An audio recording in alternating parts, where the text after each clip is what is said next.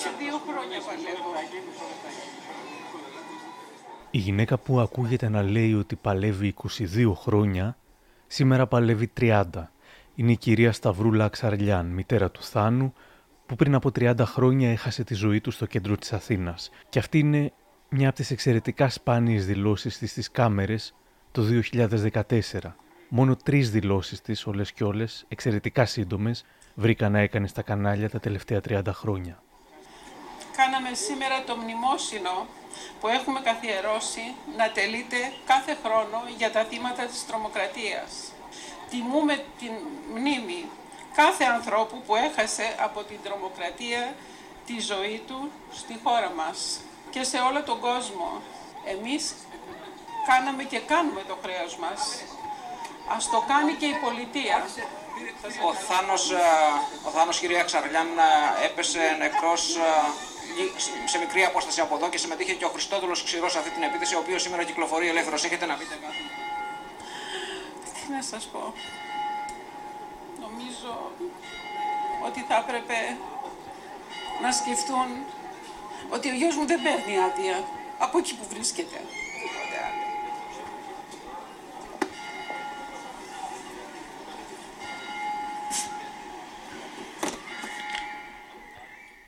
Όταν τη ρώτησε ο δημοσιογράφος για το γιο της και άρχισαν να χτυπούν καμπάνες και να ήθελες να το σκηνοθετήσεις δεν θα μπορούσες. Αυτή είναι η σκληρή αλήθεια για το φόνο του Θάνου Αξαρλιάν. Είναι τα podcast της LiFO. Γεια χαρά.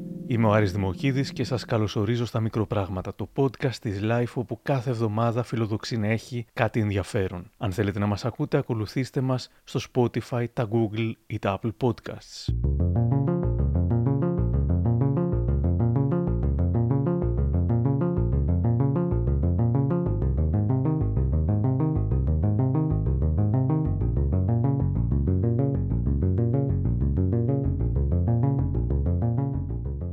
Υπόθεση είναι σχετικά γνωστή. Εδώ με λίγα λόγια από το βιντεάκι του Editor.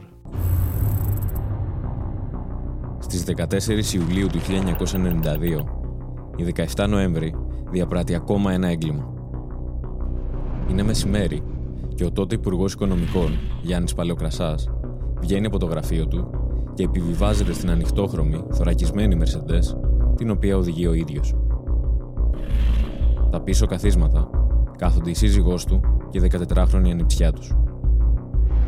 Το όχημα παίρνει τη στροφή της Καραγιώργης Σερβίας προς Βουλής όταν ακούγεται ένας εκοφαντικός θόρυβος. Η 17 Νοέμβρη είχε πατήσει το κουμπί και η ρουκέτα εξεράγει λίγο δίπλα από τη Mercedes. Ο Παλαιοκρασάς βγαίνει έξω με καμένη τη μία πλευρά του προσώπου του μαζί με τους συνεπιβάτες του γλίτωσαν από το χτύπημα και πιστεύουν ότι κανείς δεν έχει πάθει τίποτα σοβαρό όταν στην απέναντι γωνία ακούγονται ουρλιαχτά. Η εικόνα του νεκρού, του νέου και του άνδρα που θρυνεί από πάνω του έχει μείνει χαραγμένη σε όλους. Ο Θάνος Αξαρλιάν πέφτει νεκρός από τα θράσματα της ρουκέτας που είχε εκτοξεύσει εναντίον του Υπουργικού Οχήματος η 17 Νοέμβρη. Ήταν ένας 20χρονο φοιτητής που δούλευε στο κοσμηματοπολείο της οικογένειάς του και εκείνη την ώρα έφευγε από αυτό. Ο θάνατός του ήταν ακαριαίος. Ο θάνατος του Θάνου Αξαρλιάν χαρακτηρίστηκε από τη 17 Νοέμβρη ως παράπλευρη απώλεια.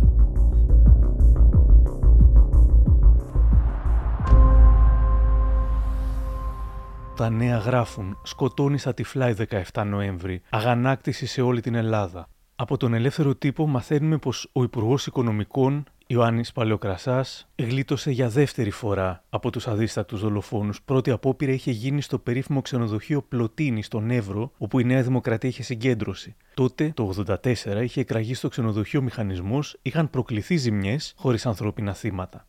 Οι πασοκικές αρχές έσπευσαν και έβγαλαν πόρισμα ότι δεν ήταν εκρηκτικός μηχανισμός, αλλά έκρηξη στον Λέβητα, Όμως αργότερα στο πλωτίνι εντοπίστηκαν ίχνη του νεκρού τρομοκράτη Παυλή και αποδείχτηκε πως επρόκειτο για τρομοκρατική ενέργεια και όχι για λέβητα που έσκασε. Οδηγούσα εγώ το αυτοκίνητο, θα πει ο Παλαιοκρασάς, και ξαφνικά άκουσα έναν κρότο. Υποπτεύθηκα ότι ήταν κάποια βόμβα μέσα στο αυτοκίνητο ή κάτι τέτοιο, διότι συγχρόνως είδα φωτιές. Άνοιξα την πόρτα και είπα στη γυναίκα μου και σε ένα κοριτσάκι, φίλη της κόρης μας που ήταν μαζί, να βγουν από το αυτοκίνητο. Για κάποιον άγνωστο λόγο έχει μείνει μέχρι σήμερα η εντύπωση και το διαβάζουμε σε όλα τα αφιερώματα λανθασμένα ότι το 14χρονο κοριτσάκι ήταν ανιψιά του Παλαιοκρασά. Όχι, ήταν μια φίλη της κόρης μας όπως είχε πει ο ίδιος. Τους λέω να βγουν από το αυτοκίνητο, βγήκα κι εγώ και βγαίνοντας με άρπαξε λίγο από το πλάι φωτιά στο πρόσωπο. Η κόρη μου ήταν πάνω στο γραφείο και άκουσε το θόρυβο. Βγήκε έξω και είδε τα αυτοκίνητα να καίγονται και έπαθε πράγματι ένα σοκ. Οι εφημερίδες θα έγραφαν ότι έπαθε νευρικό κλονισμό. Το επιβεβαιώνει ο Παλαιοκρασάς. Μετά από κάμποσες ώρες, όταν ήρθαμε εδώ, καλμάρισε. Κάποιος γιατρός της έδωσε βοήθεια.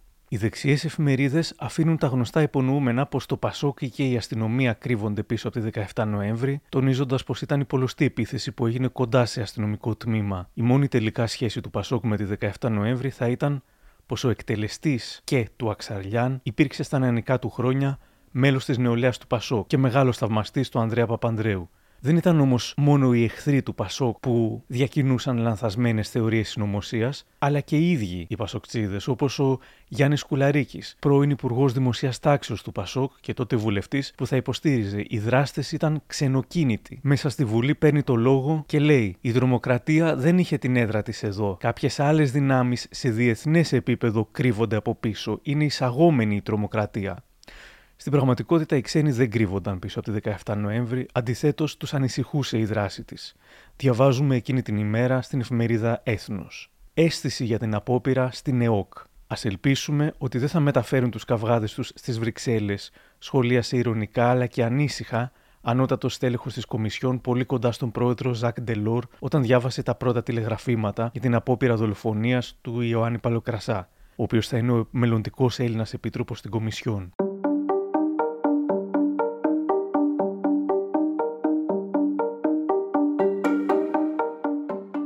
Στη μοναδική συνέντευξη που βρήκα να έδωσε σε εφημερίδα, θα περνούσαν 11 χρόνια από εκείνη τη μέρα του 1992 μέχρι να βρει το θάρρος να το κάνει, η μητέρα του Θάνου Αξαριάν, Σταυρούλα, θα έλεγε πως «Το χαμόγελό μου δεν είναι δικό μου, φοράω ξένο χαμόγελο. Από τη μέρα που εκείνος έφυγε, κουβαλάω στην τσάντα μου ένα διάφανο κουτάκι με μια ολόξανθη μπούκλα του. Αυτό το παιδί γεννήθηκε και ήταν σαν να βγήκε από το κομμωτήριο. Ήταν πανέμορφος, μέσα και έξω, ένα παλικάρι με πραγματικό ανάστημα.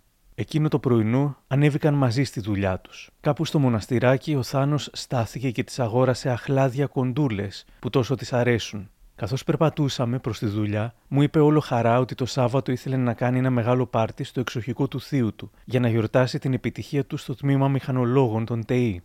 Ένα χρόνο πριν, στις 14 Ιουλίου του 1991, δηλαδή ακριβώς ένα χρόνο πριν από το θάνατο του Θάνου, Χάσαμε τον πατέρα του. Τα παιδιά μου δεν είχαν ακόμα χαρή. Μου έλεγε λοιπόν ότι θα ήταν το πάρτι της ζωής του. Εντάξει, αγόρι μου, το αποκρίθηκα. Ήταν ακόμα τρίτη. Είχαμε μπροστά μας μέρες. Κάποια στιγμή η μητέρα του του ζήτησε να πεταχτεί σε μια δουλειά, να πάει στον Αδαμαντοδέτη στην κοντινή οδό Βουλής.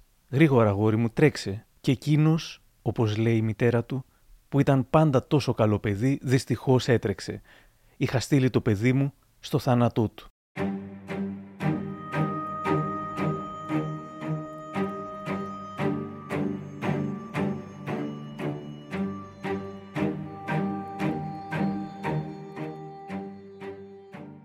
Δύο-τρία λεπτά αργότερα άκουσα έναν εκοφαντικό θόρυβο, μια τρομερή έκρηξη.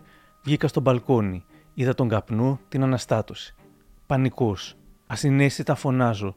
Το παιδί μου. Ένας συνεργάτης μας φεύγει τρέχοντας προς τα εκεί. Δεν με χωρά όμως ο τόπος και τρέχω κι εγώ. Μήπως είδατε το θάνο, ρωτώ γνωστούς και αγνώστους. Κανείς δεν αποκρίνεται. Η αστυνομία δεν αφήνει κανένα να περάσει. Γύρισε ο Θάνος, ρωτάω τους βοηθούς μου που είναι στο μπαλκόνι. Όχι, κύριε Βούλα, μου λένε. Αρχίζω να τρέχω πάλι προς το σημείο της έκρηξης. Είδα πρώτα το αίμα να ρέει κάτω και ύστερα τα πόδια του παιδιού μου, που ήταν ψηλό και δεν χώραγε στο πεζοδρόμιο ακούω κάποιον να φωνάζει. Είναι η μάνα του. Και ένας αστιφύλακας που ποτέ δεν γνώρισα με αγκαλιάζει προστατευτικά και με γυρίζει προς τα πίσω. Βρέθηκα σε ένα ξενοδοχείο και ύστερα στο νοσοκομείο που πήγαν το νεκρό παιδί μου. Δεν ήξερα ότι ήταν νεκρό. Ήλπιζα.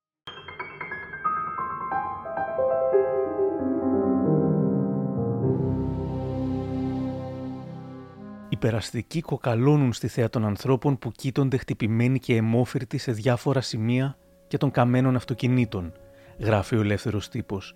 Ο καπνός έχει τυλίξει όλη την περιοχή, οι βιτρίνες συνεχίζουν να καταραίουν κομμάτι-κομμάτι. Πάνω από το αιμόφυρτο σώμα ενός νεαρού μια γυναίκα χτυπιέται. Το παιδί μου ουρλιάζει. Θάνο μου. Την αρπάζουν και προσπαθούν να την απομακρύνουν. Το παλικάρι πνιγμένο στα αίματα με τα πόδια λιωμένα. Μεταφέρεται στο γενικό κρατικό, όπου απλά διαπιστώνεται ο θάνατός του. Ο Χρήστος Καρκούσος, που εργάζεται σε κηλικείο εκεί κοντά και γνωρίζει τον δικοχαμένο νέο, λέει στους δημοσιογράφους: Η εικόνα της μητέρας που σπάραζε δίπλα στο θάνο ήταν συγκλονιστική. Παλικάρι μου, δύο μέτρα παλικάρι, αγόρι μου, ούρλιαζε μόλις είδε το θάνο μέσα σε λίμνη από αίμα.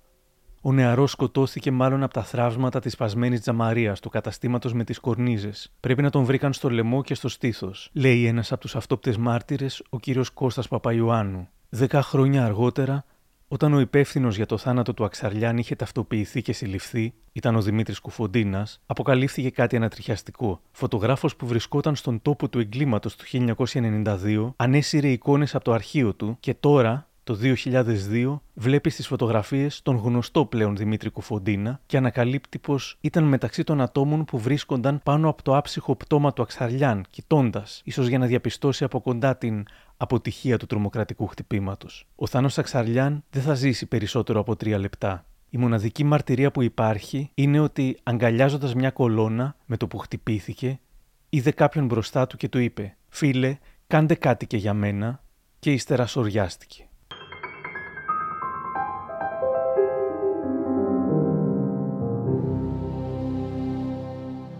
Η ενοχή της κυρίας Σταυρούλας Αξαριάν ότι αυτή η ίδια έστειλε το παιδί της στο θάνατο, τη βάραινε για χρόνια.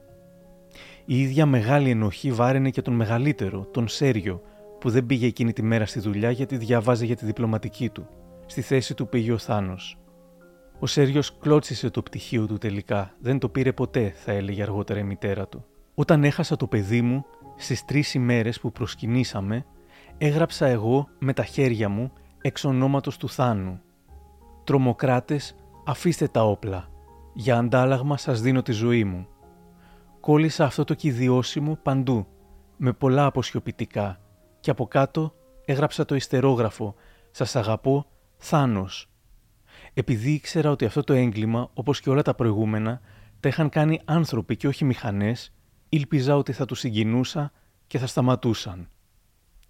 Σοβαρά τραυματισμένη η Αθηνά Μαργούδη 28 ετών. Στο Γενικό Κρατικό επίσης η Χρήστος Χιδεριώτης 22 ετών, ο Βασίλης Δουριεράκη επίσης 22, ο Στυλιανός Κύλης 26 ετών και η 28χρονη Αργυρό Μπουσουράκη. Την ευθύνη για το τυφλό χτύπημα αναλαμβάνει 17 Νοέμβρη με προκήρυξη που έστειλε στον ραδιοσταθμό Sky. Άγνωστος τηλεφωνεί λίγο μετά την επίθεση λέγοντας: Εδώ 17 Νοέμβρη. Λυπούμαστε για το γεγονός, υπάρχει φάκελος για σας. Συγκρού 110 στο καλάθι των απορριμμάτων. Ο Σκάι πρόλαβε να διαφημίσει τους φωνιάδες, θα έγραφε ο ελεύθερος τύπος.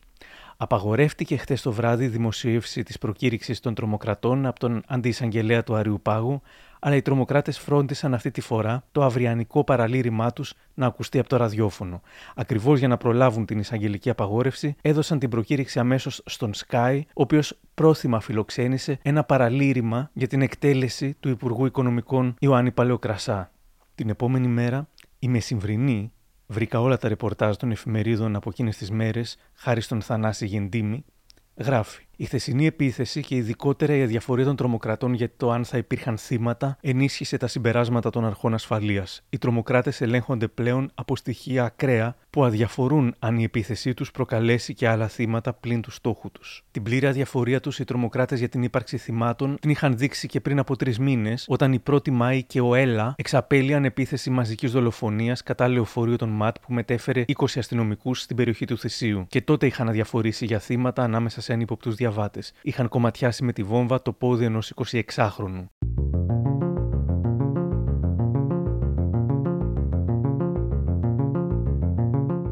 Όλα τα κόμματα της Βουλής καταδικάζουν την επίθεση. Ο Πρωθυπουργός Κωνσταντίνος Μητσοτάκης λέει ότι ντροπιάζει την Ελλάδα. Ο πρόεδρος του Πασόκ Ανδρέας Παπανδρέου εκφράζει τον αποτροπιασμό και την αγανάκτησή του. Και ο συνασπισμός της Μαρίας Δαμανάκη τα ίδια και η Διανά του Κωστή Στεφανόπουλου. Το Κουκουέ καταδικάζει μεν, αλλά λέει πως το σημαντικό είναι να υπάρξει προώθηση ουσιαστικών μέτρων εκδημοκρατισμού στις υπηρεσίες ασφαλείας. Την επόμενη μέρα στην ελευθεροτυπία, στη στήλη «Αυτόπτης Μάρτης», η οποία εκείνη τη μέρα δικαίωνε απόλυτα τον τίτλο της, ο Χρήστος Μιχαηλίδης περιγράφει πώς υπήρξε αυτόπτης μάρτης της επίθεσης. Δολοφόνοι, κολόπεδα, άνανδροι, εγκληματίες, τα πυροσβεστικά ουρλιάζουν. Τα ασθενοφόρα ουρλιάζουν και αυτά με 20 λεπτά καθυστέρηση. Ουρλιάζουν οι αστυνομικοί. Απομακρυνθείτε παρακαλώ. Τόσα τζάμια κρέμονται. Ουρλιάζουν οι φωτογράφοι. Κάντε πέρα ρε παιδιά. Ουρλιάζει ο κόσμος. Δολοφόνοι, δολοφόνοι. Και πάνω από όλα αυτά, ξαφνικά, το πιο δυνατό ουρλιαχτό απ' όλα. Η μάνα του παιδιού που κοίτονταν ακόμη νεκρό στο πεζοδρόμιο. Είχε ραντεβού μαζί του. Ήταν στην ώρα του το παιδί. Δεν μπορούσε ρε γαμότο να ήταν λιγότερο συνεπής. Χρήστος Μιχαηλίδης.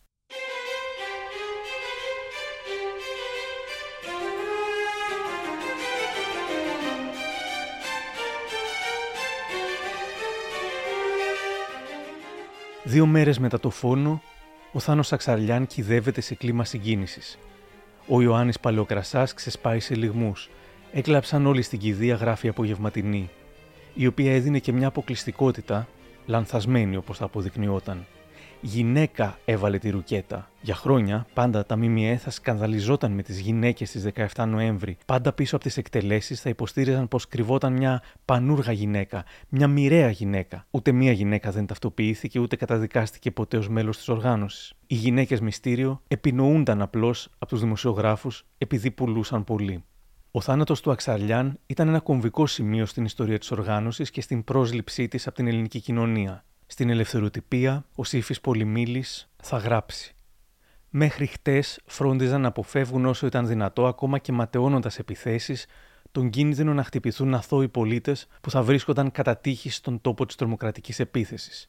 Αλλά μέχρι χτες, ο ήδη αδιέξοδος δρόμος της τρομοκρατίας και του αίματος στενεύει πάρα πολύ, όταν όλη η Ελλάδα είδε τον άτυχο νεαρό εργαζόμενο πνιγμένο στο αίμα και τη μητέρα του να σφαδάζει, καταρρίφτηκε και το τελευταίο φύλλο σικής των αυτόκλητων σωτήρων μας. Ποιον αλήθεια θα πείσουν από εδώ και πέρα ότι η τυφλή βία μπορεί να οδηγήσει κάπου; Φοβούμε ότι ούτε τους ίδιους τους τους εαυτούς.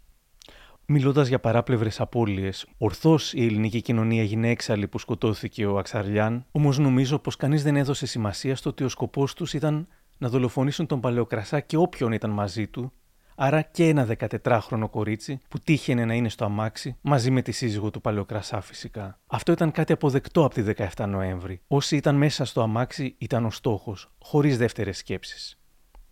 Μέχρι το θάνατο του Αξαρλιάν, τα περισσότερα δημόσια πρόσωπα ήταν πολύ προσεκτικά όταν μιλούσαν για τη 17 Νοέμβρη. Μετά τον Αξαρλιάν ξεθάρεψαν. Πριν όμως, όλοι υποψιάζονταν πως αν τάσσονταν στεναρά εναντίον της, κινδύνευαν να γίνουν στόχοι και ίσως να χάσουν τη ζωή τους. Ένα δημόσιο πρόσωπο όμως που δεν μάσησε ποτέ τα λόγια του, ήδη πριν το φόνο του Αξαρλιάν, ήταν ο Μάνος Χατζηδάκης, που δεν μασούσε τα λόγια του ούτε όταν κατακεράβνωνε την εξουσία δεξιά και σοσιαλιστική, την αστυνομία, το ασφαλίτικο παρακράτος. Από το εξαιρετικό podcast του Στάθη Τσαγκαρουσιάνου με τις χαμένες ραδιοφωνικές εκπομπές του Μάνου Χατζηδάκη, ακούστε τον να μιλά το 1989 μετά την δολοφονία του Παύλου Μπακογιάννη. Πέρα από τη θλίψη που δημιουργεί το γεγονός ότι ένας νέος, ζωντανός, πρικισμένο και σύγχρονος πολιτικός χάνει τη ζωή του εξοργιστικά αδικαιολόγητα, προκαλεί και ιερή αγανάκτηση σε κάθε ευαισθητοποιημένο πολίτη που νιώθει υπεύθυνο στη χώρα του και για τη χώρα του. Αλήτες, δολοφόνοι, ανενόχλητοι ζουν, περιφέρονται, ενεργούν δολοφονώντας και σκορπίζοντας προκηρύξεις με αφελές και προσβλητικό περιεχόμενο επί 15 ολόκληρα χρόνια καθιστώντας την εγκληματική τους δράση και τις πολιτικές τους προφάσεις φυσικές και ύποπτα αναμενόμενες. Κατάφεραν να επέρθει εθισμός και να δεχόμεθα τις πράξεις τους να τις λογαριάζουμε σαν φυσικώς επόμενες εφόσον έχουμε την ανέδεια τουλάχιστον σαν πλειοψηφία να διαφωνούμε με τις πολιτικές τους επιλογές και τους δίθεν κοινωνικούς προσανατολισμούς τους. Η 17 Νοέμβρη, όπως λέγεται, πάει να γίνει κάτι σαν ρυθμιστής του πολιτεύματος, κάτι σαν αόρατος απειλητικός πρόεδρος της δημοκρατίας, τοποθετημένο στο βάθρο του έτσι θελικά χωρίς περιόδους, χωρίς εκλογές, που κρίνει και τιμωρεί μεσαιωνικά βάρβαρα τους υπηκόους. Και το χειρότερο, υπάρχει μια μερίδα του κόσμου, έστω μικρή, που συμφωνεί εσωτερικά με τις ανίερες πράξεις αυτών των καθαρμάτων, που λέει καλά τους κάνει, όπως παλιότερα πριν 15 χρόνια έλεγε για τους συνταγματάρχες, ότι μας χρειαζόντουσαν για να μπει τάξης. Να λοιπόν το αίτημα, η τάξη.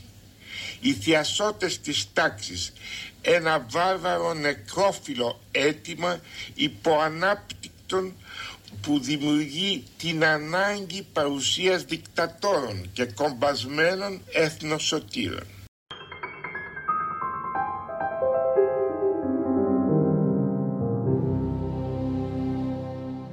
Η απροθυμία ή η ανικανότητα της ελληνικής πολιτείας να εξαθρώσει τη 17 Νοέμβρη θα τελείωνε όταν τον Ιούνιο του 2000 η 17 Νοέμβρη εκτελεί αυτό που αποδείχτηκε πως ήταν το τελευταίο θύμα της. Ο Στίβεν Σόντερς ήταν Άγγλος στρατιωτικός και διπλωμάτης. Η χείρα του μιλά στην τηλεόραση συγκλονίζονταν στη Βρετανία. Stephen was my life, and our lives were so deeply entwined today that I stand before you as half the person I was yesterday morning. He never raised his gun to kill anyone. I only hope that the people that carried out this cowardly act will realize the total devastation that they have caused. Not only have they killed my husband, but they have now destroyed me and my entire family. Πλέον η Ελλάδα θα έχει και τη συνδρομή άλλων χωρών στην προσπάθεια να ανακαλύψει ποιοι κρύβονται πίσω από τη 17 Νοέμβρη. Παρά την πρόοδο που θα σημειωθεί τα επόμενα δύο χρόνια, ένα τυχαίο γεγονός θα είναι αυτό που θα πυροδοτήσει τις εξελίξεις. 29 Ιουνίου 2002 η βόμβα σκάει στα χέρια του Σάβα Ξηρού λίγο πριν τα μεσάνυχτα έξω από τα εκδοτήρια της Hellenic Flying Dolphin στον Πειραιά. Μαζί τους σε ένα σάκο έχει το 38 του αστυνομικού Χρήστου Μάτι, ο οποίος δολοφονήθηκε το Δεκέμβρη του 1984 κατά τη διάρκεια ληστείας σε τράπεζα στα Πετράλωνα.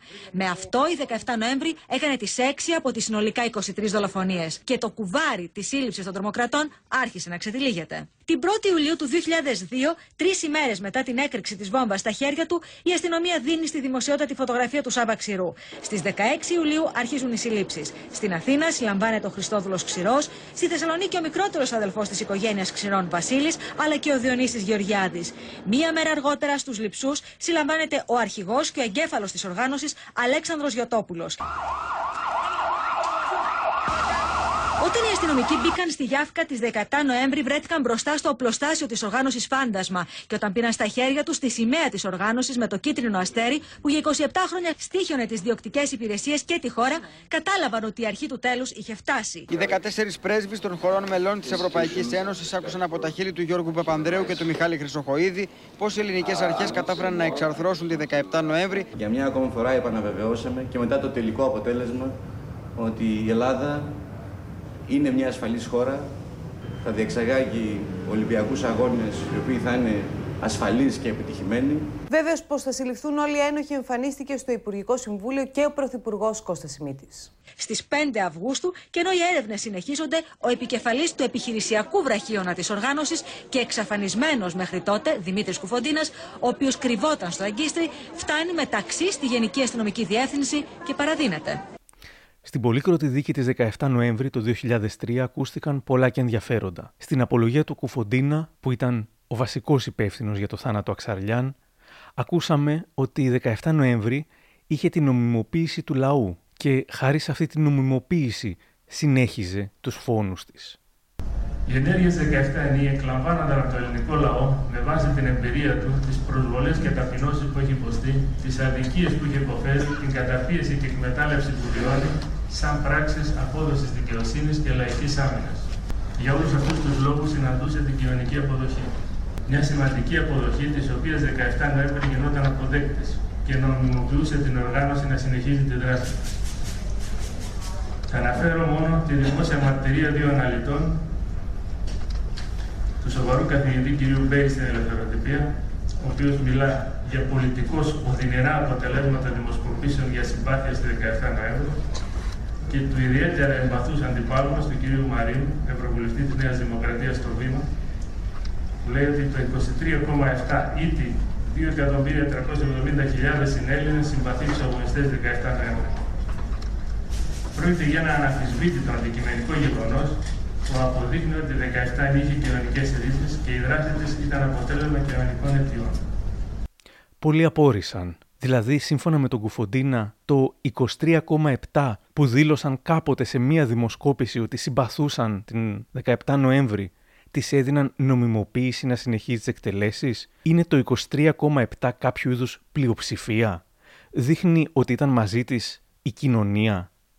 Το 76,3% δεν μετράει. Και αν το 23,7 σήμερα πει ότι έναν Παπαδόπουλο χρειαζόμαστε ή έναν Κουφοντίνα χρειαζόμαστε, νομιμοποιείται κάποιος να τους τον προσφέρει; Η δίκη συνεχίζεται και μέσα στο καλοκαίρι του 2003 και στα νέα διαβάζουμε πως την σιωπή έναντι των συγγενών των θυμάτων επέλεξε ο Δημήτρης Κουφοντίνας αρνούμενος να δώσει έστω και μια εξήγηση σε τόσα αναπάντητα γιατί. Η μοναδική στιγμή που ανέρεσε την απόφασή του ήταν όταν έλαβε το λόγο ο δικηγόρος της οικογένειας του φοιτητή Θάνο Αξαριάν, ο κύριος Νίκος Λίβος. Αργότερα ο κύριος Λίβος θα γινόταν δικηγόρος του Συλλόγου Αλληλεγγύης για τα θύματα τρομοκρατίας Θάνος Αξαριάν. Θα ήθελα να μάθω, θα πει ο κύριος Λίβος, γιατί στην προκήρυξη που είχε βγάλει μετά την ενέργεια έγραφε τόσα ψέματα, ότι δηλαδή δεν πήγαν εγκαίρω οι αστυνομικοί για να μεταφέρουν τον νεαρό. Είναι αυτό επαναστατικό ήθος; Ο Κουφοντίνας θα έλεγε με σπασμένη φωνή.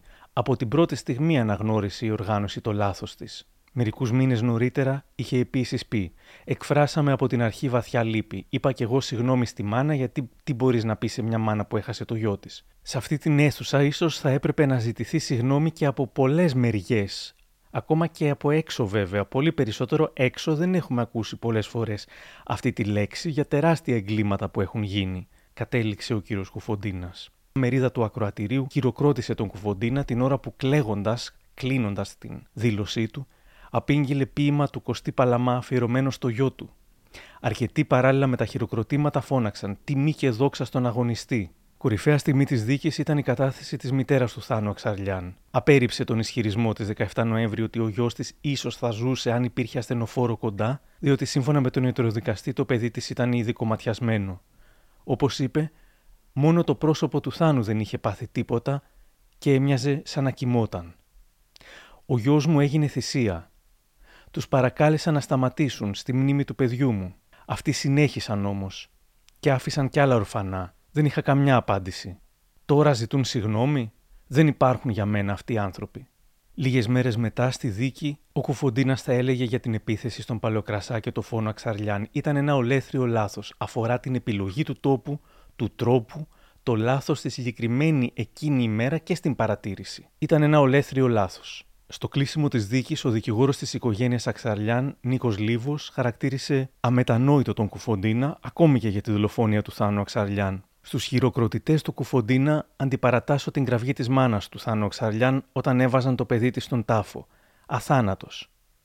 Σημείωσε επίσης πως ήταν αμετανόητος ο Κουφοντίνας γιατί στον επίλογο της απολογίας του θέλησε να αφήσει υποθήκη στο γιο του, διαβάζοντας το ποίημα του Παλαμά, χωρίς να επισημαίνει τα τραγικά διέξοδα της ένοπλης βίας. Ο Κουφοντίνας μεταλαμπάδευσε με αυτόν τον τρόπο στο παιδί του και το αίμα του Θάνου Αξαρλιά, επεσήμανε ο κ. Λίβος και πρόσθεσε. Υποκλίνομαι στη θυσία του Θάνου και τον βεβαιώνω ότι το αίμα το δικό του και των άλλων θυμάτων της τρομοκρατίας δεν πήγε χαμένο. Είμαι βέβαιος ότι δεν χαλαλίστηκε το αίμα του για τα εγκληματικά καπρίτσια της τρομοκρατίας, αλλά για την εδραίωση της δημοκρατίας.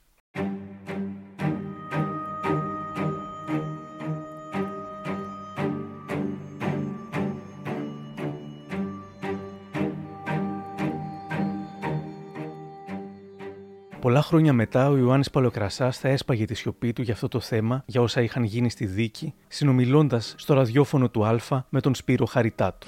Κύριε Παλοκρασά, επειδή ήμουνα στην διαδικασία, στην κομματική διαδικασία, είχα συγκλονιστεί από τον τρόπο που ανθρώπινα ε, θελήσατε να πείτε και μια κουβέντα για τον ε, Χθάνο που χάθηκε έτσι τόσο άδικα από την αρρωστημένη λογική των εκτελεστών που είχαν στόχο εσάς. Ταυτόχρονα τον τρόπο που κοιτάξατε που ήρθατε σε μια μικρή κουβέντα, τουλάχιστον όσο εγώ αντιλήφθηκα, με τον ε, Στέλιο και τον Κίλι. Τον άνθρωπο που έχασε το μάτι του από τα θράσματα της Ρουκέτας και είχε και μέσα στο κορμί του ακόμα κάποια θράσματα. Να πω δύο λεπτομέρειες από τη δίκη. Ε, κοιτάξτε, αυτό είναι που αν μου κόστησε αυτή η απόπειρα, όπως είπα και προηγουμένως, δεν μου κόστησε προσωπικά. Μου κόστησε γιατί όταν έμαθα εκ των υστέρων, γιατί τη στιγμή εκείνη δεν, το, δεν έγινε αντιληπτό, ότι σκοτώθηκε ο Θάνος ο Αξαλιάν.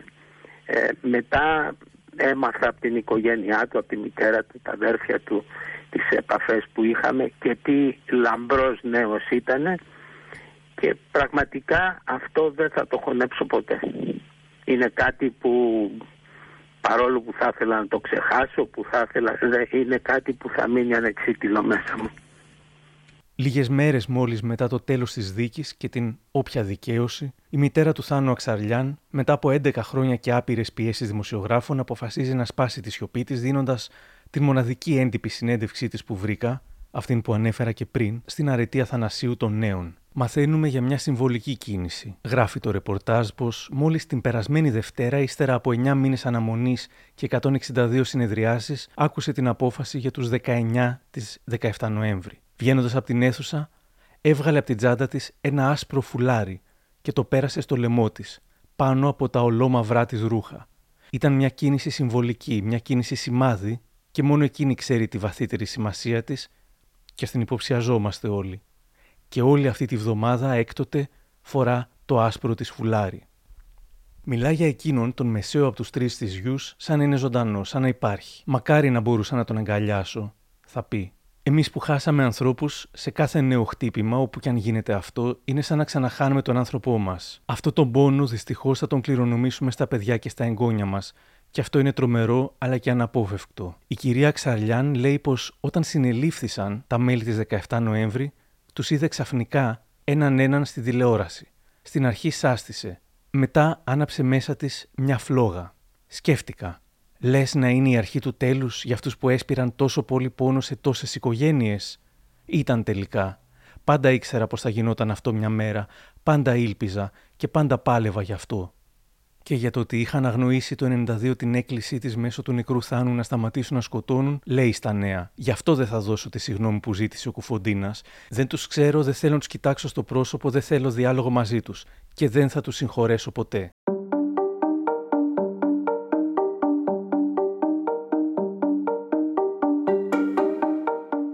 Σύμφωνα με το caller.gr, ο Τζορτζάτος, ο Βασίλης Τζορτζάτος, της 17 Νοέμβρη, είχε υποστηρίξει το εξής στη δίκη. Ρωτάω τότε τον Κουφοντίνα, γιατί έριξε στη ρουκέτα αφού υπήρχε κόσμος στην Καραγιώργη Σερβίας, και μου απαντά, δεν γινόταν να αναβληθεί πάλι η ενέργεια, με πιέζει η γυναίκα μου να φύγουμε διακοπές. Ήταν 14 Ιουλίου του 1992. Το 2014 πάντως ξεσπά εμφύλιος μεταξύ των φυλακισμένων της 17 Νοέμβρη με τον Βασίλη Τζορτζάτο να δίνει λεπτομέρειες σχετικά με το γιατί έριξε έτσι βιαστικά και αψυχολόγητα ο Κουφοντίνα στη Ρουκέτα. Ο πόλεμος στους κόλπους τρομοκρατικής οργάνωσης Φουντώνη, με τον Δημήτρη Κουφοντίνα να απαντά με επιστολή του, λίγες ημέρες μετά την αποκάλυψη του Βασίλη Τζορτζάτου, ότι Κουφοντίνα και Χριστόδουλος Ξηρός είχαν πυροδοτήσει τη Ρουκέτα, αδιαφορώντας για την παρουσία περαστικών, γιατί αυτός που πάτησε το κουμπί βιαζόταν να πάει διακοπές. Οι τσιλιαδόροι ήταν τόσο σίγουροι ότι θα κυρωθεί η ενέργεια, ώστε αποχώρησαν. Κι όμως πάτησε το τηλεχειριστήριο. Ο τρίτος σύντροφος που βρισκόταν στο πεζοδρόμιο του είπε: Γιατί το πάτησες, αφού είχε κόσμο που είναι μέσα στα αίματα. Εκείνος απάντησε: Υπάρχουν και παράπλευρες απώλειες. Λίγο πριν κατέβει ο τέταρτος σύντροφος από το πατάρι, είδε τους δύο που θα αποφασίζανε να συνεννοούνται με τα μάτια στο στυλ να το πατήσουμε σήμερα να τελειώνουμε. Αυτός που πάτησε το τηλεχειριστήριο είπε στους υπόλοιπους ότι τον πίεζε η οικογένειά του για να φύγουν διακοπές. Με την επιστολή του στην εφημερίδα των συντακτών, ο Δημήτρης Κουφοντίνας επιτίθεται με σφοδρότητα εναντίον του Τζορτζάτου και του Αλέξανδρου Ιωτόπουλου, τον οποίο εκτός από υποβολέα της επιστολής δείχνει για πρώτη φορά και ως αρχηγό της 17 Νοέμβρη.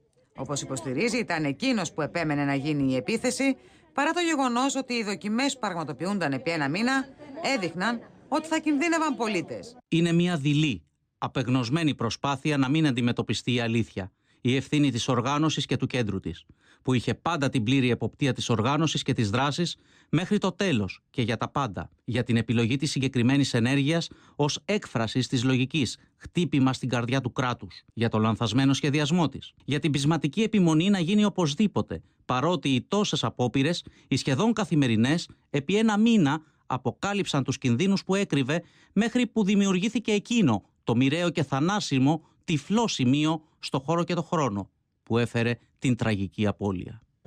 Ο Βασίλης Τζορτζάτος, τις αποκαλύψεις που έκανε για τη δολοφονία του Αξαραλιάν, ήταν καταπέλτης για τον Κουφοντίνα, υποστηρίζοντας ότι πήρε μόνος του την απόφαση για το χτύπημα, εάν και γνώριζε ότι οι τσιλιαδόροι είχαν φύγει, θεωρώντας αυτονόητο ότι η ενέργεια θα ματαιωνόταν επειδή υπήρχε κόσμος στο σημείο. Η ευθύνη ανήκει σε αυτούς τους δύο που έθεσαν σε κίνδυνο τη ζωή ανθρώπων για ασήμαντο λόγο κόποση ή διακοπών, πράξη που συνιστά ανοσιούργημα. Αν υπήρχε σοβαρή οργάνωση, θα έπρεπε την επόμενη να τους έχει τιμωρήσει, τουλάχιστον αποκλείοντάς τους από οποιαδήποτε δραστηριότητα. Μην ξεχνάμε ότι ο Ελλά περνούσε στρατοδικείο τους παρανομούντες για πολύ ελαφρύτερα παραπτώματα.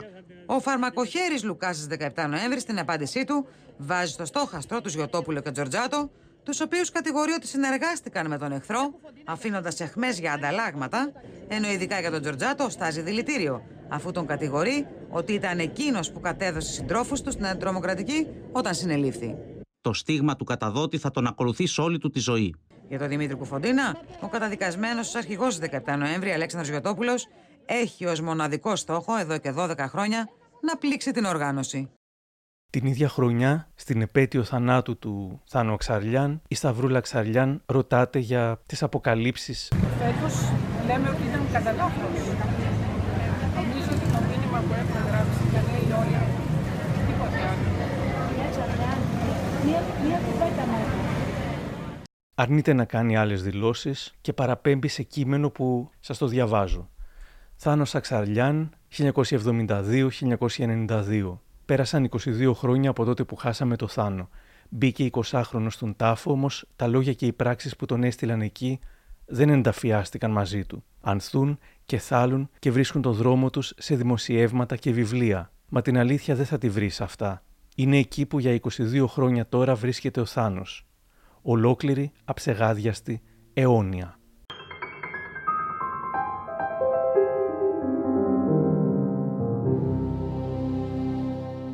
Ένα χρόνο μετά, το 2015, ο ΣΥΡΙΖΑ έχει σχηματίσει κυβέρνηση με τους ανεξάρτητους Έλληνες και έρχεται η ώρα του περίφημου νόμου Παρασκευόπουλου, εξαιτίας του οποίου οι συγγενείς των θυμάτων φοβόντουσαν ότι θα έβγαινε και ο Σάβας Ξηρός από τη φυλακή. Θεωρούσαν φωτογραφικό το νόμο και θα έβγαινε αν ο καταδικασμένος τρομοκράτης δεν είχε τελικά αρνηθεί να φορέσει το ηλεκτρονικό βραχιολάκι εντοπισμού επειδή λέει δεν του το επιτρέπει η θρησκεία του, η Ορθοδοξία. Η μητέρα του Αξαρλιάν, στην δεύτερη και τελευταία από τις εξαιρετικά σπάνιες δημόσιες παρεμβάσεις της, πηγαίνει έξω από τη Βουλή και διαβάζει μια δήλωση των συγγενών των θυμάτων της 17 Νοέμβρη. Στη Βουλή θέλουμε να υπενθυμίσουμε στην πολιτεία ότι καλό θα ήταν κάποτε να ασχοληθεί και με τα θύματα της τρομοκρατίας με τον ίδιο ζήλο που επιδεικνύει προς την άλλη πλευρά Δυστυχώς, παρά τις επανειλημμένες παραστάσεις μας προς όλους σχεδόν τους υπουργούς δικαιοσύνης, δημόσιας τάξης, η πολιτεία δεν έχει μέχρι σήμερα δείξει το παραμικρό ενδιαφέρον για τα θύματα της τρομοκρατίας. Για την πολιτεία δυστυχώς δεν υπάρχουμε.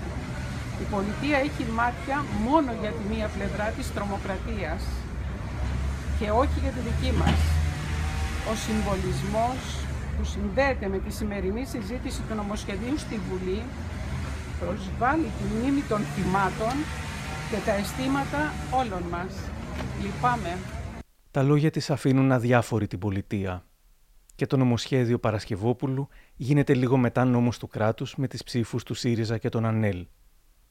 Κάτι που εξόργιζε τους επικριτές του Κουφοντίνα και ενθουσίαζε τους υποστηρικτές του ήταν πως παρέμεινε σταθερός μέχρι σήμερα, σταθερά αμετανόητος. Οι στόχοι, τα θύματα, η δράση και ο απολογισμός του Δημήτρη Κουφοντίνα καταγράφηκαν από τον ίδιο μέσα από τις φυλακές στις 486 σελίδες του βιβλίου του με τίτλο Γεννήθηκα 17 Νοέμβρη. Πετάχτηκε ένας, ο Καομπόη, με προτεταμένο το περίστροφο και την αλαζονία της εξουσίας διέταξε ψηλά τα χέρια. Λάθος πόρτα χτύπησε. Ανταλλάξαμε πυροβολισμούς. Ο καουμπόης καλύφθηκε. Νομίζω τον πήρε μία σφαίρα.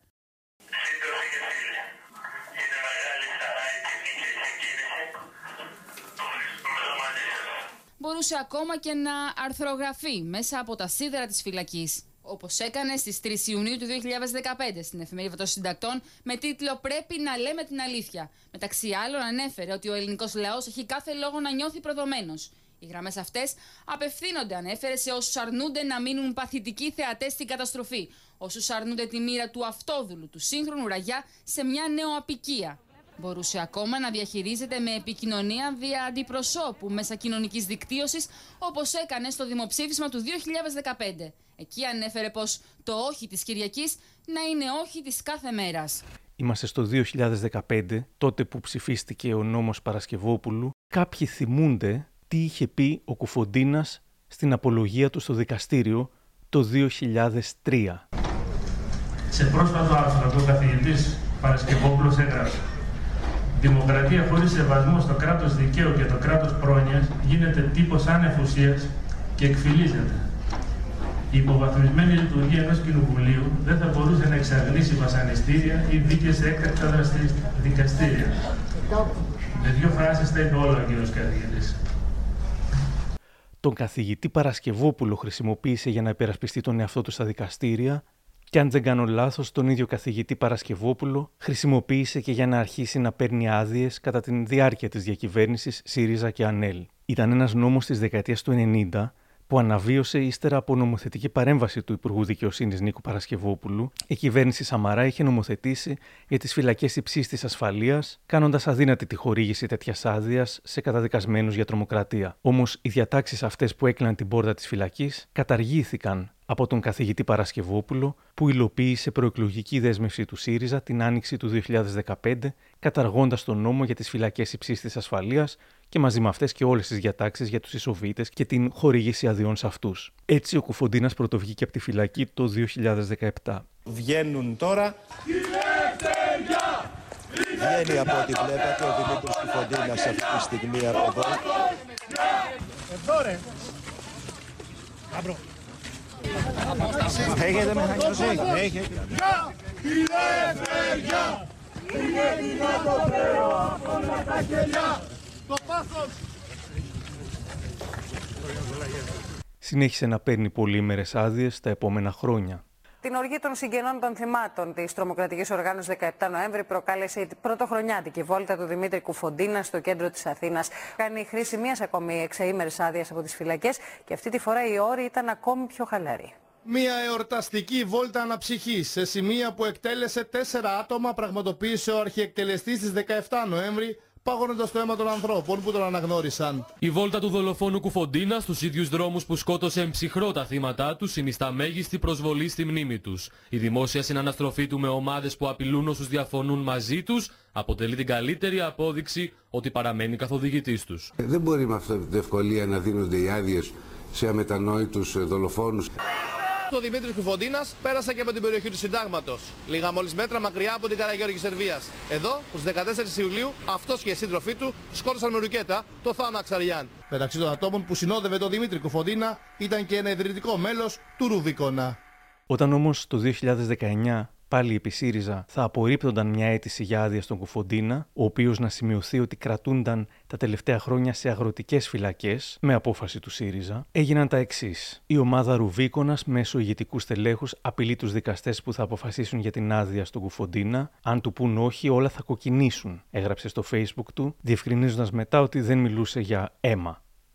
Εκλογικά κέντρα γέμισαν συνθήματα, στα Γιάννηνα έγραψαν «Ντόρα το 89 έγινε μισή δουλειά, εννοώντας ότι έπρεπε να είχε δολοφονηθεί και η Ντόρα Μπακογιάννη μαζί με τον σύζυγό της Παύλο. Ο βουλευτής του ΣΥΡΙΖΑ Μπαλαούρας επιτέθηκε στη δικαιοσύνη, λέγοντας Κακώς δεν δόθηκε άδεια στον Κουφοντίνα. Ο Κουφοντίνας κάνει απεργία πείνας, απαιτώντας να του δοθεί άδεια. Γίνεται εισβολή αντιεξουσιαστών στην ΕΡΤ3. Η εισαγγελέα του Αρίου Πάγου, κυρία Ξένη Δημητρίου, τοποθετημένη από τον ΣΥΡΙΖΑ, ασκεί ανέρεση στο βούλευμα ζητώντας να δοθεί άδεια στον Κουφοντίνα. Ο Υπουργός Δικαιοσύνης του ΣΥΡΙΖΑ την στηρίζει. Ο Κουφοντίνας σταματά την απεργία πείνας, βγαίνει από τη ΜΕΘ, γίνονται μοτοπορίες στη Θεσσαλονίκη, αντιεξουσιαστές κρεμούν πανό στο προξενείο των ΗΠΑ, ο Άριος Πάγος αναιρεί το βούλευμα για τη μη χορηγήση άδειας, όμως μετά και την εισήγηση της εισαγγελίας Βόλου, για τρίτη φορά το Δικαστικό Συμβούλιο επιμένει να απορρίπτει το αίτημα του Δημήτρη Κουφοντίνα για νέα άδεια από τις φυλακές. Λίγους μήνες μετά, ο ΣΥΡΙΖΑ φεύγει από την εξουσία και επί Νέας Δημοκρατίας απορρίπτεται ξανά το αίτημά του. Στη συνέχεια ζητά νέα εννιαήμερη άδεια. Πάλι δεν του δίνεται,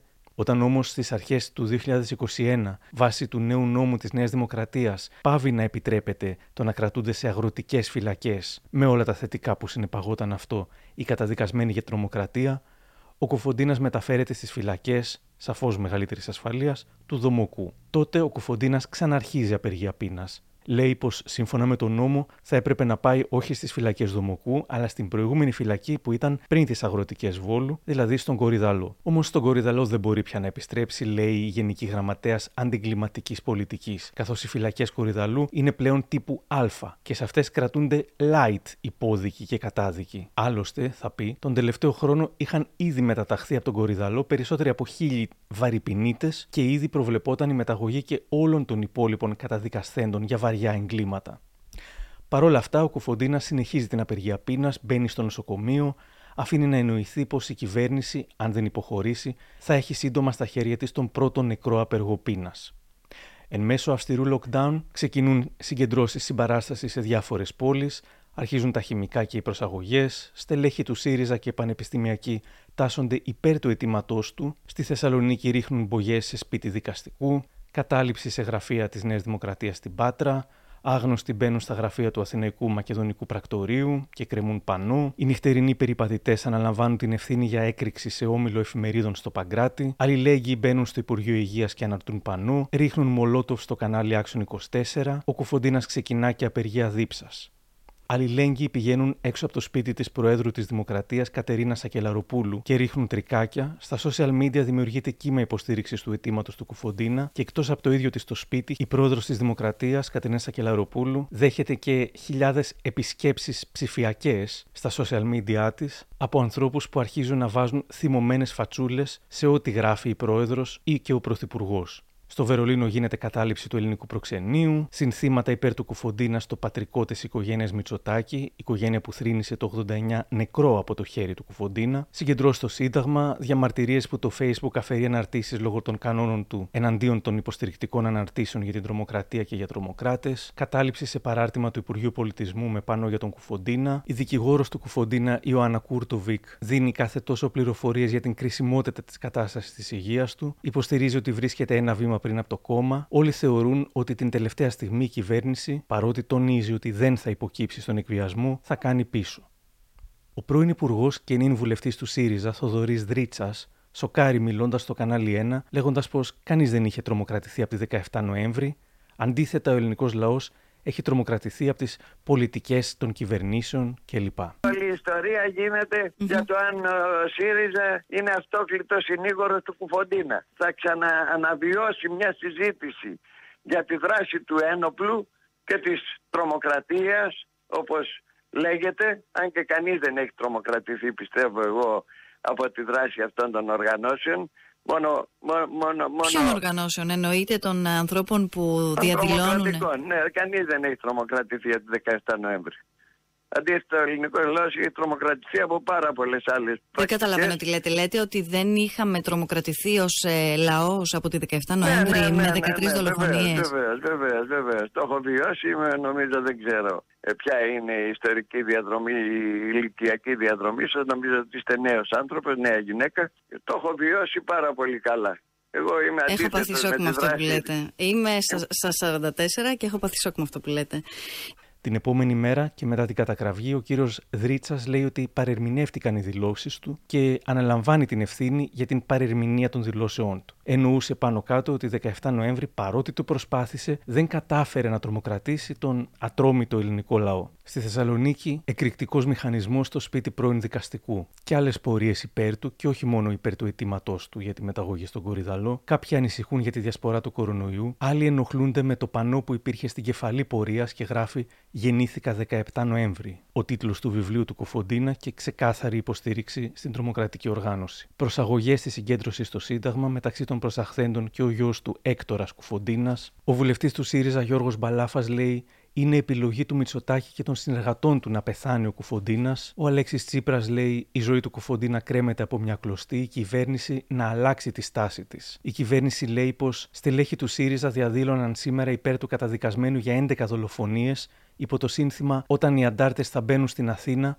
το Σύνταγμα θα λέγεται Πλατεία Κουφοντίνα. Ένας από τους πρώτους νόμους της κυβέρνησης του ΣΥΡΙΖΑ ήταν να δώσει ειδικά προνόμια στον Δημήτρη Κουφοντίνα. Και σήμερα έρχεται ο κύριος Τσίπρας και αντί να ζητήσει από τον καταδικασμένο να διακόψει την απεργία πείνας για να ζήσει, καλεί την κυβέρνηση να κάνει δεκτό το αίτημά του να επιλέξει εκείνο την φυλακή στην οποία θέλει να εκτίσει την ποινή του, επισημαίνεται στην ανακοίνωση του Μεγάρου Μαξίμου. Δημοσκόπηση της GPO αποτυπώνει αυτό που όλοι υποψιάζονταν ότι η πλειοψηφία των Ελλήνων, το 63%, τάσεται κατά της αποδοχής του αιτήματος του Κουφοντίνα. Και οι δικαστικές αρχές συνεχίζουν να απορρίπτουν το αίτημά του. Αυτός προσφεύγει στο Συμβούλιο της Επικρατείας. Νέες διαδηλώσεις με το πανό γεννήθηκα 17 Νοέμβρη. Όμως η Κεντρική Επιτροπή Μεταγωγών απορρίπτει και τα δύο αιτήματα του Κουφοντίνα. Και τελικά το Συμβούλιο της Επικρατείας απορρίπτει το αίτημα για τη μεταγωγή του. Βλέποντας πως η κυβέρνηση δεν πρόκειται να κάνει πίσω, ο Δημήτρης Κουφοντίνας σταματά την απεργία πείνας. Όλες οι μετέπειτα αιτήσεις του, είτε για μεταγωγή είτε για αποφυλάκηση, απορρίπτονται από το Συμβούλιο της Επικρατείας και το Δικαστικό Συμβούλιο. Εκείνες τις μέρες, το να βρω υλικό για οτιδήποτε σχετικό με τον Θάνο Αξαριάν ήταν σαφώς δυσκολότερο. Μόνο κάποιες σποραδικές αναρτήσεις στα social βρήκα,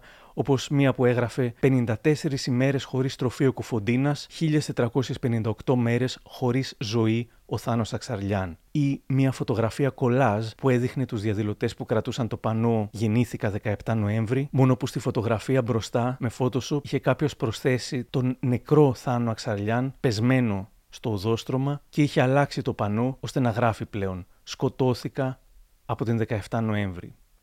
Ανάμεσα στις εκατοντάδες ειδήσεις κατά τις απεργίες πείνας του Κουφοντίνα, μόνο μία είδηση ήταν σχετική με τον Αξαρλιάν. Αν δεν είχαν στείλει εκείνες τις μέρες οι συγγενείς των θυμάτων της τρομοκρατίας μια επιστολή προς τον Κουφοντίνα, δεν θα υπήρχε καμία είδηση. Θέλουμε να πούμε μόνο τρία πράγματα, λένε εκτός των άλλων. Ένα, προς τον δολοφόνο.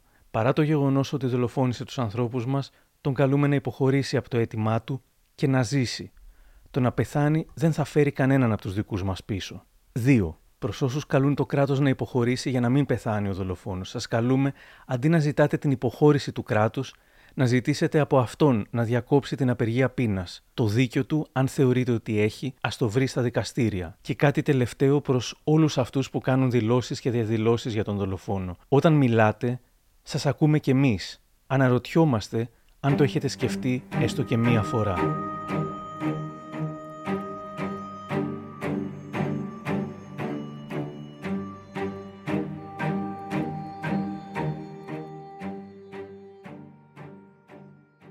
Δεν προκάλεσε ιδιαίτερη αίσθηση η επιστολή. Το μόνο που συζητήθηκε σχετικά με αυτήν ήταν το θράσος, όπως χαρακτήρισαν την πράξη της πολύ, της δικηγόρου του Κουφοντίνα, Ιωάννας Κούρτοβικ, που μιλώντας στο Contra Channel και τη Νατάσα Γιάμαλη, αυτό που είχε να πει για τους συγγενείς και την επιστολή τους ήταν ότι υβρίζουν τον Κουφοντίνα και ότι δεν επιτρέπεται να έχουν λόγο. Ε, η ανακοίνωση αυτή έχω την εντύπωση ότι συντάχθηκε μάλλον για να εξυβρίσει τον απεργό, δολοφόνο τον αποκαλεί, παρά για να στηρίξει το δικαίωμά του στη ζωή. Ναι. Ε, ήταν ευρυστική, ήταν προσβλητική. Τα θύματα, η πολιτική αγωγή, οι παθόντες μιας υπόθεσης έχουν δικαίωμα να συμμετέχουν στη διαδικασία ως το σημείο που το δικαστήριο ε, αποφασίσει την ενοχή. Από εκεί και πέρα τελειώνει ο ρόλος της δεν έχουν δικαίωμα να τοποθετηθούν. Ιωάννα, το επιχείρημά σου να Δεν έχουν δικαίωμα να τοποθετηθούν πολύ περισσότερο. Δεν έχουν δικαίωμα ούτε στο ύψος της ποινής να τοποθετηθούν. Ούτε στο ύψος της ποινής, ούτε στα ελαφρυντικά. Πολύ περισσότερο στον τρόπο έκτηση. Δεν έχουν λόγο, δεν επιτρέπεται να έχουν λόγο. Δεν επιτρέπεται. Η εμφάνισή της στο Contra γέννησε διάφορα ερωτήματα. Εξύβρισαν τον Κουφοντίνα αποκαλώντας τον δολοφόνο επειδή εκτίει την ποινή του; Θα κουνούσε το δάχτυλο η κυρία Κούρτοβικ, ας πούμε, στην Μάγδα Φύσσα ή στους γονείς του Ζακ Κωστόπουλου, που δικαίως αποκαλούν τους δολοφόνους των παιδιών τους δολοφόνους; Θα μάλωνε τη μητέρα του Αλέξη Γρηγορόπουλου ότι υβρίζει τον Κορκονέα ή την Μάγδα Φύσσα ότι υβρίζει τον Ρουπακιά; Θα έλεγε πως δεν επιτρέπεται να έχουν λόγο οι γονείς της Ελένης Τοπαλούδη, γιατί αφού επιτρέπεται σε χιλιάδες υποστηρικτές του αιτήματος του Κουφοντίνα να διαδηλώνουν υπέρ του ή να κάνουν καταλήψεις και παρεμβάσεις, δεν επιτρέπεται ούτε μία παρέμβαση των συγγενών των θυμάτων, έστω και μέσω μιας μικρής επιστολής.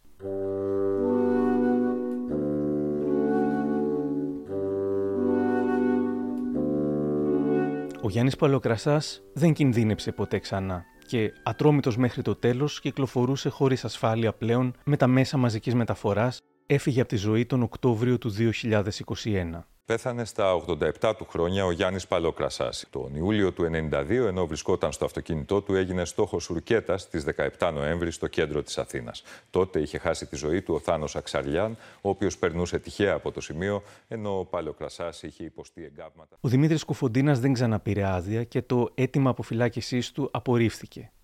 Έχει ξανά δικαίωμα να ζητήσει την αποφυλάκησή του το 2027.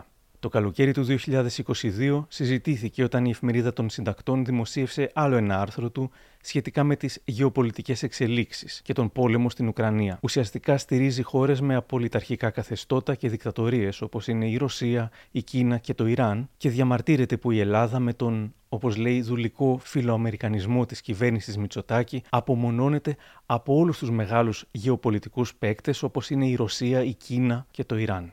Ο Αρίστος Δοξιάδης θα έγραφε στο Facebook. Η εφημερίδα των συντακτών δημοσίευσε άρθρο του Κουφοντίνα, όχι παραβλέποντας ότι είναι δολοφόνος, αλλά επειδή είναι δολοφόνος. Μόνο οι δολοφονίες τον έκαναν αναγνωρίσιμη προσωπικότητα. Και ο Ενέιν του Καμ σχολίασε ηρωνικά στο Twitter. Αν δεν δεχτώ γεωπολιτική ανάλυση από έναν τύπο που σκότωσε έναν τυχαίο περαστικό επειδή η γυναίκα του του έριχνε παντόφλα λόγω καθυστέρησης των διακοπών τους, από ποιον θα δεχτώ;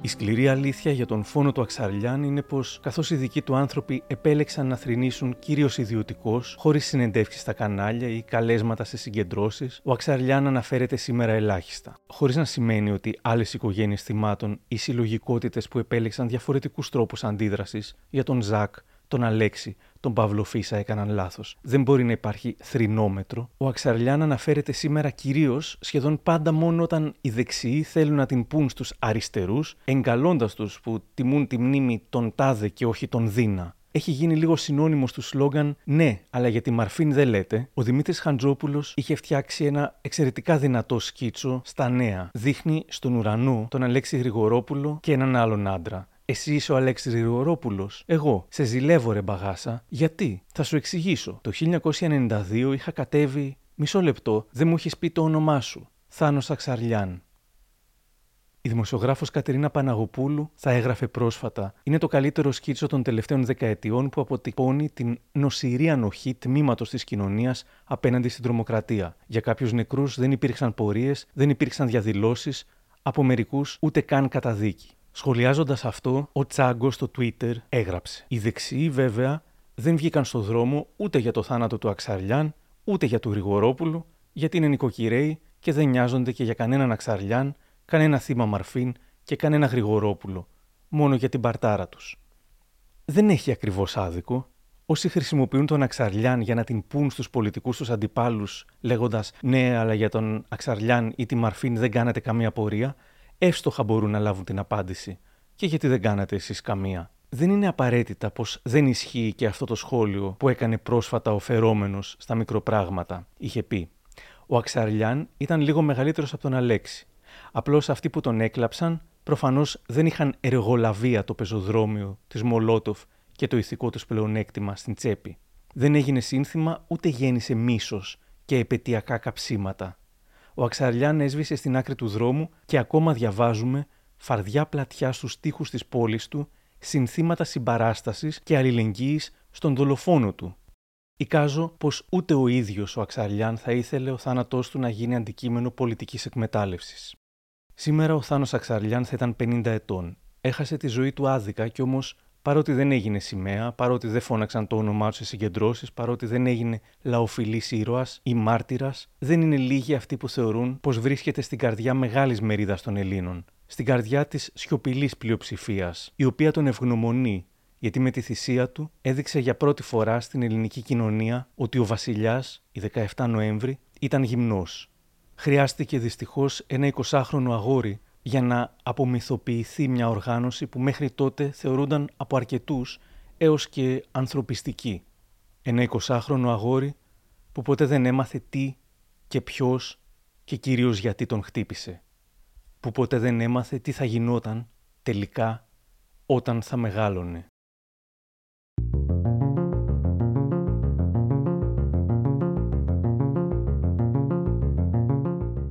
Κάπου εδώ τελειώσαμε. Αν θέλετε να μας ακούτε, ακολουθήστε μας στο Spotify, τα Google ή τα Apple Podcasts. Γεια χαρά!